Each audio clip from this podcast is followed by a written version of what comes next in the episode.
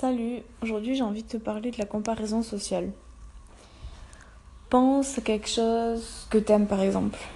Une passion, ça peut être jouer d'un instrument de musique, ça peut être un art, la peinture, la danse, commencer un sport. Peu importe, quelque chose que les autres font aussi et auquel parfois tu pourrais avoir tendance à te comparer. Donc je vais prendre l'exemple d'un sport. Pourquoi ça sert à rien de se comparer aux autres? Alors il y en a qui vont te dire que si, ça va t'aider à progresser. Ben moi, ce que j'y vois, c'est que non, ça sert à rien. Qu'il vaut mieux ne pas se comparer. On va voir pourquoi. Donc premièrement, on ne connaît pas le background de l'autre, c'est-à-dire ce qu'il a fait avant. Nous, on arrive là, on commence. Et on se compare à des personnes qui font l'activité depuis peut-être plusieurs années.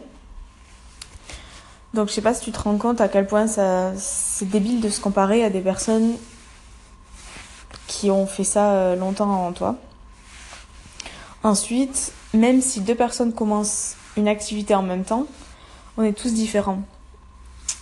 Que ce soit physiquement, psychologiquement, même socialement.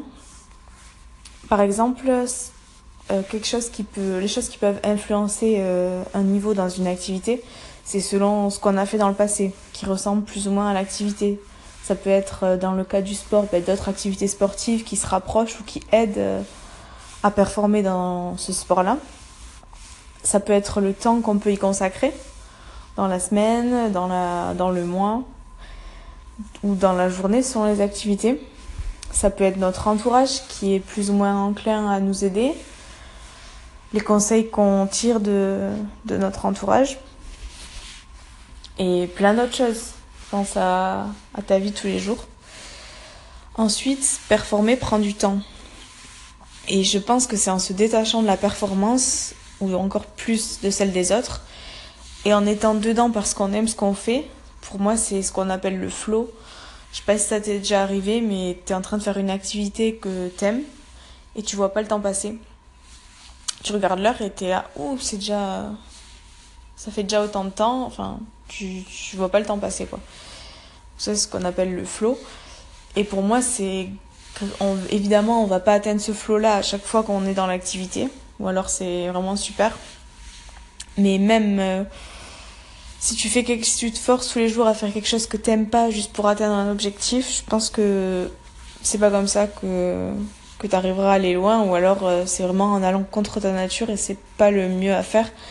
Une activité qui pourrait sembler bonne pour toi va au final se transformer négativement, car ça va t'apporter du stress, etc.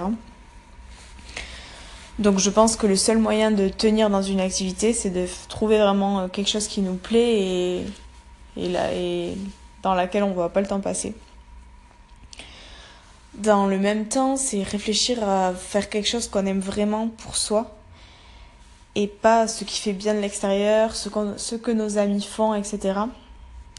Et ça peut être vraiment différent des fois on peut avoir l'impression que ouais, ça nous plaît parce que nos potes le font, qu'on s'éclate avec eux, mais au final, si ça nous plaît pas à nous vraiment, on n'aura pas tout le temps quelqu'un derrière pour pratiquer avec nous. Donc si c'est pas quelque chose qui te plaît à toi, tu tiendras pas forcément sur le long terme et la progression risque d'être beaucoup plus difficile. Il faudra beaucoup plus de patience et je pense qu'il y aura également plus de comparaison, car si c'est pas quelque chose qui te plaît à toi, t'auras moins tendance à te focaliser sur toi et plus tendance à te focaliser sur les autres, sur ce qu'ils font, tandis que si t'es vraiment dans ton élément, je pense que c'est là que